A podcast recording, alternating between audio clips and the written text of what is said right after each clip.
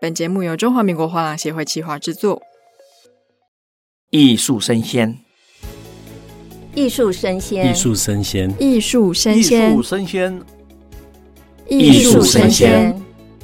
Art Solo 正在热烈招商中。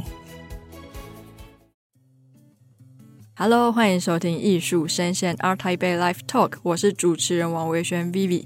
那今天我们特别邀请到的来宾呢，他是一位专业的艺术经纪人，曾经在画廊界深耕了非常久的时间。那他现在呢是卫龙艺术的负责人。那我们先请王玉玲女士跟大家打声招呼。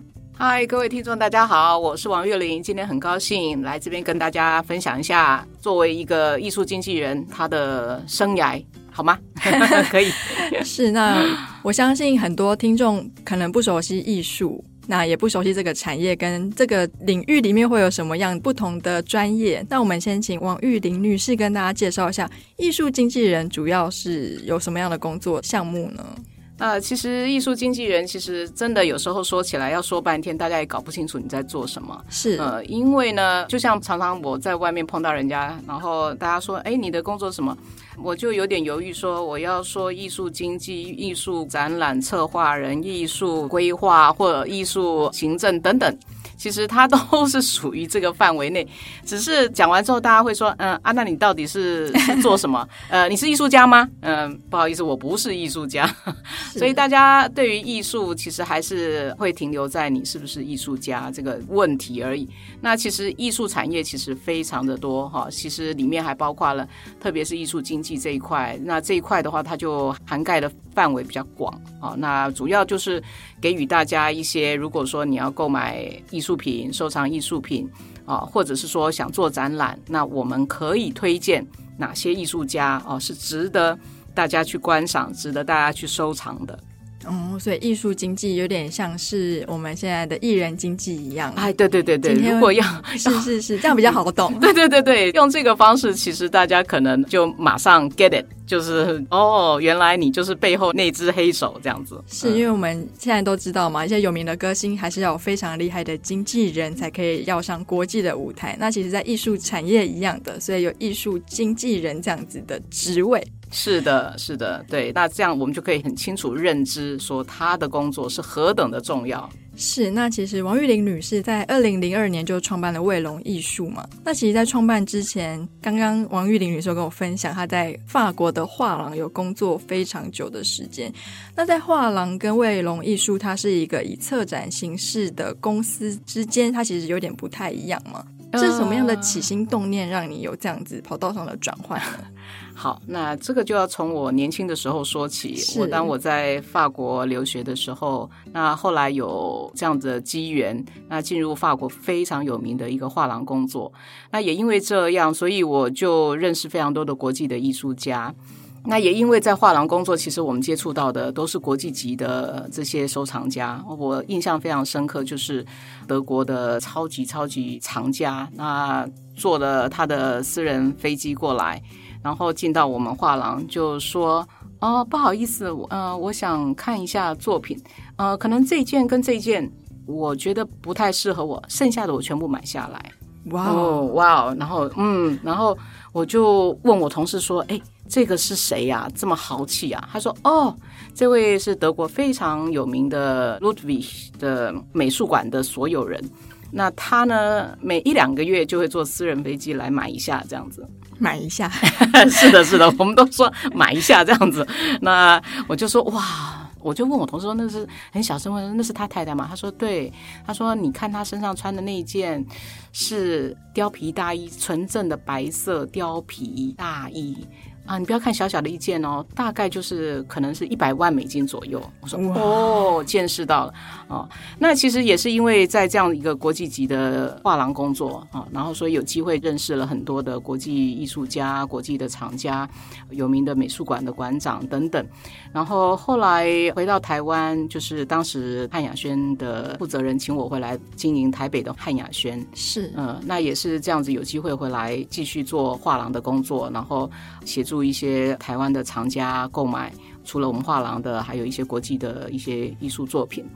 不过后来因为画廊安雅轩他就结束台北的营业，到大陆去。那也因为这样，所以我有了选择，必须转换跑道，看是自己开一个公司还是做画廊。嗯，但是那时候很犹豫，因为那个差不多二十年前刚回来台湾，很不能适应台湾的这种风土人情。最主要就是要跟收藏家们把干净啊，这个我觉得在国外待久了就很不会把干净，觉得我私人时间为什么要周末陪你去打高尔夫球啦，晚上还要接你电话啦啊，这个是我觉得自己比较不能够适应的。不过我想是我的个性，我想我永远不会适应。那后来也就是因为这样，所以我决定开我的公司卫龙艺术。那主要都是以做公共艺术跟展览啊为主。那我就不用跟这个这些厂家 对勾勾顶这样子很麻烦。我觉得呃还是纯粹以艺术为主这样子。是，那其实卫龙艺术它就是一个比较偏向是策展型的公司嘛。那我们请王玉玲女士跟大家解释一下，策展公司跟画廊之间有什么业务上的差别，或者他们性质上有什么不一样？是，其实差别很大。其实台湾比较少这样子的公司，像我们做公共艺术啦，其实这一类型的公司大概生出来来十个指头数不了，数不满，因为。公共艺术它是一个法令啊，所有的公有建设它必须百分之一的造价拿出来做公共艺术，所以有这样的一个公共艺术设置办法来规范整个台湾的这个公共艺术的发展。我们也是有这样的荣幸。其实我在法国的时候就提供了台湾当时的文建会他们很多的这些不同的国家的这个法令，所以后来文建会文化部他们几次的内容的这个法条的修正都是我们协助来做修正。那也因为这样，所以我们对于台湾公共艺术的执行还有年鉴，我们做了十几年。所以，对于整个台湾的公共艺术的掌握非常的详细。那它跟画廊不一样的，画廊是可能你选定几个艺术家，然后去做他的展览，去 promo 他，然后把他的地位行情能够拉高，那它的价值就会往上。其实基本上这是不同的一个操作模式。是。那其实我刚刚跟王玉玲女士聊了一下，我才发现，其实台湾有非常多地方的公共艺术的一些作品。都是很有名的国际大师带来的创作嘛？哎，能不能请王韵女士跟大家分享一下，有没有哪几个点是 哎，我们可能常常去，可是都不知道说哦，原来这是大师的作品。对呀、啊，其实呃，就像那个草间弥生，大家应该都知道哈，都认识点点点啊。对，有的人有密闭恐惧症的，觉得那个点点点 啊，那不然的话还有南瓜啊。那基本上其实以他的知名度这么高，所以也是因为。我跟他过去帮很多的厂家买他的作品，而且是直接跟他的工作室购买。所以跟他结下一个很深厚的缘分跟情谊。所以在台湾，我们的公共艺术，其实台湾的公共艺术经费都相当的少哦，不是那种多大的案子，跟市场是不能相比的。但是也因为它是公共艺术，它是属于国家的财产，所以一般很有名的艺术家，他愿意以比较低的价格来为这些公共空间哦设置他的作品。因为这些公共空间大家都可以看得到他的作品，那如果是藏家买了，他其实变成私人收藏，很难看得到。所以一般来讲，有名的艺术家他们愿意接受这样子的一个委托。所以各位，你们如果有机会到屏东农业科学园区那边，有三件他的作品，还有在那个车站板桥车站，板桥车站是法国非常有名的 Daniel Buren 整个车站站体环状线。嗯，对，那其实这些都是超级国际知名的艺术家。哇，我们真的是忽略到非常多身边美的事物。嗯，是。那这样子听起来，其实台湾的公共艺术的建制上，它的历史大概持续多久了？就是从刚开始设置到现在，民国八十七年开始推动。然后一直到现在，那其实当中开始的时候是有示范案例啦，然后中间又有不同的这个法令的修正啊等等。那其实文化部一直致力于公共艺术的一些推动，那甚至成立奖项啊，公共艺术奖，几乎每一届都是我们协助办理公共艺术奖哦。然后看到这些得奖的，其实就可以感受到，就是说在不同的机关、不同的公共工程上面，可以用艺术的这种氛围去让。这个环境呃更优质化。是，那像公共艺术，院是让大家看，因为放在公共场所嘛，那会不会有一些意识形态的限制呢？以台湾来说，呃，基本上意识形态是还好，因为台湾基本上对于艺术的自由表达度是能够接受的，只是在于说，比如说在早年的时候刚刚开始推动，可能有一些大家觉得是风水啦等等，比如说作品有一个尖尖的，不要对着我家啦 这种啊，这种。是但是其实我觉得与时俱进，大家对于这种观念已经慢慢减少，然后艺术家们自己也会有一些。认知上的修正啊，越来越多，他们也知道在公共艺术空间创作，第一个安全性很重要，第二个就是对于一些过于危险的，比如太尖锐或什么，这个都是要避免，主要它是安全性的考量。哦，那还有材质本身，它必须是要有一个耐候性等等这些。嗯、所以其实台湾执行了这么多年了哈，其实我觉得进步非常非常的大。哦，那另外台湾的整个的配套啊，有年鉴啊等等去做整个的统计，其实都是非常进步的做法。哇，我才知道，哎，原来公共艺术的设置上还是有一个美感跟一些规范在。有的，有的，有的，非常多的美感。是，但是在国外会有吗？还是说这样子的限制只会在台湾发生？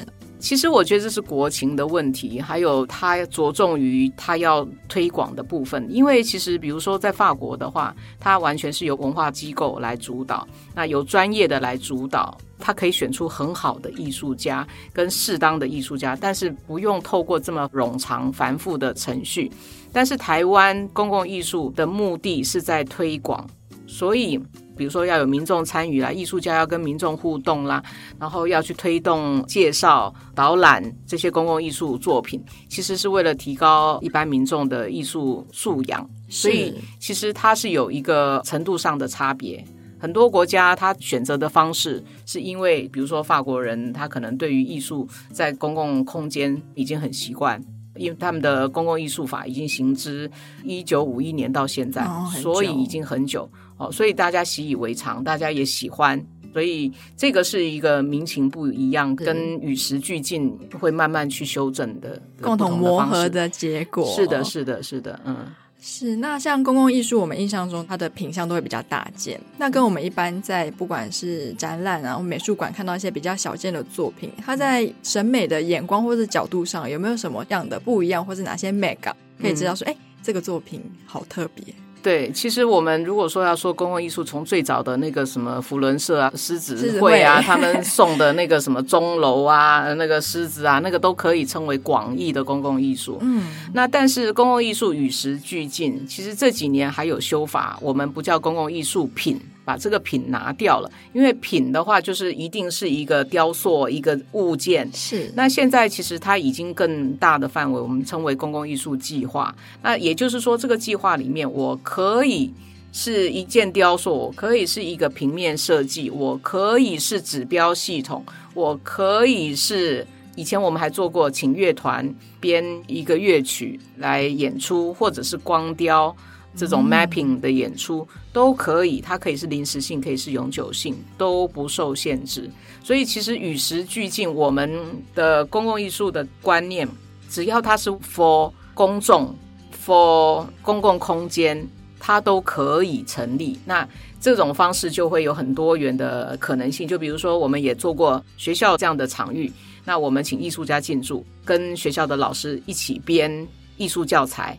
然后编完以后，他们可以留在学校，然后再跟学生一起创作，再放在学校。是，所以它的可能性就已经是太多了，所以就不再是说一定我们想象的是一个雕塑或是在哪里。嗯、那空间位置的选择也多样性很多，它也可能小到很小啊。我记得我们最近有做过一个小学，然后是艺术家藏了很多东西在学校的角落。哇，wow, 对，好有意思。然后每一年学生就会拿着一张地图去寻宝，好棒哦。对，然后那些小东西其实是艺术家带着学生去他们的周围，因为他们旁边有湿地，去找到很多的植物啦、动物啦啊，然后把它捏成陶，把它藏在学校的角落啊。所以其实艺术它的可能性就多很多。然后它除了有教育意义。有净化人心，有提高大家对环境的保育等等这些啊，所以不再只是一个单纯的看这件作品好不好，好不好看，不好看这样子的问题而已。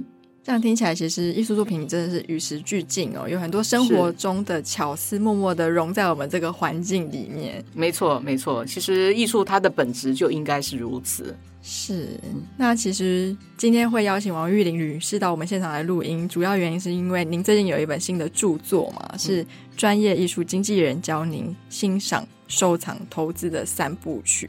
那其实最近景气说实在没有太好，然后全球又高通膨，然后我身边有非常多的朋友就觉得说，嗯，你今天买股票其实风险高低起伏可能是瞬息万变的，那他们就想要把眼光转战到我们的艺术投资。那我们能不能请王玉玲女士跟大家分享一下，在艺术投资上有没有什么心法？啊，这个也是我这几年 这么多年 这么多年，其实这个也是回到我最初进入艺术市场的部分。因为开始我就是在《金艺术》杂志当总编的时候，就是开始写很多的艺术投资，写很多的艺术收藏。是啊，那也是那时候开始带出来。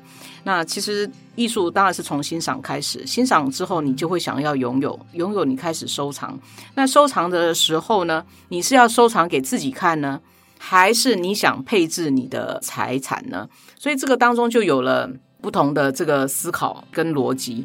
所以我很多朋友，如果是一般朋友问我，就说：“哎，怎么收藏艺术啊？”我说：“啊，你先想好，你是要单纯收藏，只是要挂挂家里哦，开心就好了。”没有关系，你就选你喜欢，你喜欢什么你就买什么，嗯，反正你自己开心就好。是，而且就是艺术一定是要让你开心嘛。但是这个开心并不表示这件作品看起来很赏心悦目，因为每一个人海畔有足兽之夫，有的人喜欢那种张牙舞爪的画作啊，有的人喜欢空无一物的画作，嗯，所以每个人有每个人的品味。那每一个人只要找到自己喜欢的，然后你跟他一起生活，一起对话。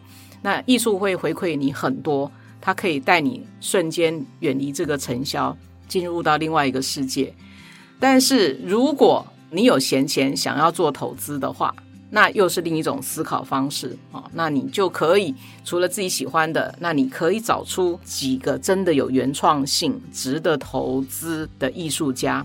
那这些当然，他未来带给你的财富就不会是单纯你跟他看来看去大眼瞪小眼的 的乐趣而已啊。所以其实这个也是我常常跟他们说的，就是他必须要跟朋友们说啊，你要很清楚你的方向是什么。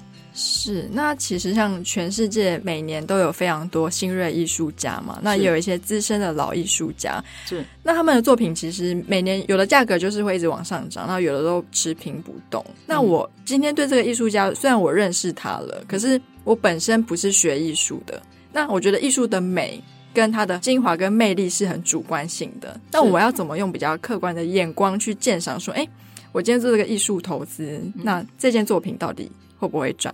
对，回到艺术投资的话，那就要很单纯、很客观的去看作品有没有原创性。是，嗯，只有唯一有作品有原创性的，它才有被收藏的价值。我的意思不是你自己收藏哦，是全世界的人会认定它有收藏的价值。是，所以是原创性。随便讲一个好了，大家会觉得有些人看到毕卡索说：“哎，那个作品我儿子也会画 啊，我女儿也会画。”嗯，是是啊，但是你儿子或你女儿不是第一个画的。哦，原创性。对，所以这就回归到，就是说，如果你在艺术史上所有的可能性都看过了，这个人还让你觉得哇，我好像没看过这样子的画法，那他就一定值得收藏。就比如说举个例子好了，草间弥生，在他之前有人看过很多那样点到你会有密闭恐惧症的吗？没有，所以他是一定值得收。二十年前我跟我的藏家说，你一定要收他。第一个，她是女性艺术家；第二个，在那个年代，她从日本到纽约，然后走行动艺术等等这些，以她的资历，以她在艺术史上的地位，呃，她占有的原创性跟她的这个独特性，呃，独特性，对，她绝对是万中选一。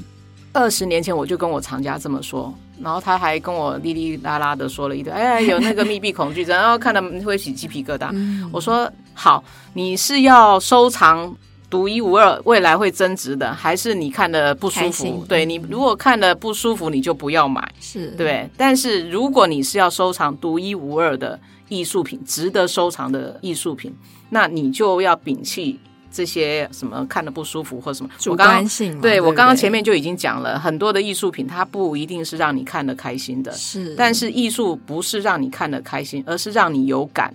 当这个作品再恐怖或再怎么样，只要你看了它，你有感，不管是起鸡皮疙瘩，或者是觉得恶心，或者是什么，它都对了，那个就是好的作品。哦是因为它有勾起你的感觉，它跟你有了对话，呃，这个才是具有原创性跟具有 power 的艺术品。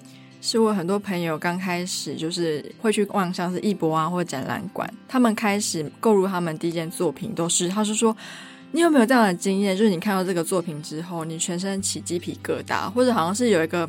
闪电就是从你的头上电下来，你就说是我就是要这个东西。是是是，其实很多时候，因为我们不是买壁纸，买壁纸的话，你可以买好看的壁纸，在家慢慢欣赏。但是艺术品不是买壁纸，他买的是艺术家的灵魂，买的是人类的思想。听起来很空泛了哈，但是事实上，他就是呃，艺术家能透过他的视觉，透过他的手，透过他的心灵，他画出。我们可以感受到，我看了可以感受到。其实任何的创作回到源头都是一样的，音乐也是一样。嗯，你听了会感动，你听了你眼泪会掉下来。是，嗯。然后视觉艺术，你看到那个作品让你感动，你看了一本小说，它也是让你感动。所以其实这个感动很重要，就是说它让你有感这件事情很重要，因为我们大部分时间都是无感的。对。是，那像是我们这些比较年轻一辈想要踏进我们艺术收藏的这些年轻一代哦，不知道有没有什么样的小撇步，我们可以从什么样的作品开始入手呢？对，所以其实我在这个书里面也有提到，就是针对这些月薪族啊，这些三十岁，其实我最建议三十岁就要开始买，因为三十岁你可以买到跟你同年纪的，五年、十年后它的增值一定是十倍、二十倍、一百倍。啊，就像当年我们买常玉，当年我们买赵无极也是一样。现在是天价，嗯、但是三十年前哦，没有，应该是快四十年前。哇，三十呃，所以不好意思，呃，资历有够深，年纪有点大。所以就说，其实你应该是跟你的世代与时俱进。是，其实我会很建议这个的原因，其实我在我的书的最后一个章节讲到，当代艺术适合任何人，嗯、因为当代艺术。第一个是你的同代，是你的世代，它的表现形式、它的议题、它的媒材使用的都是你能理解的。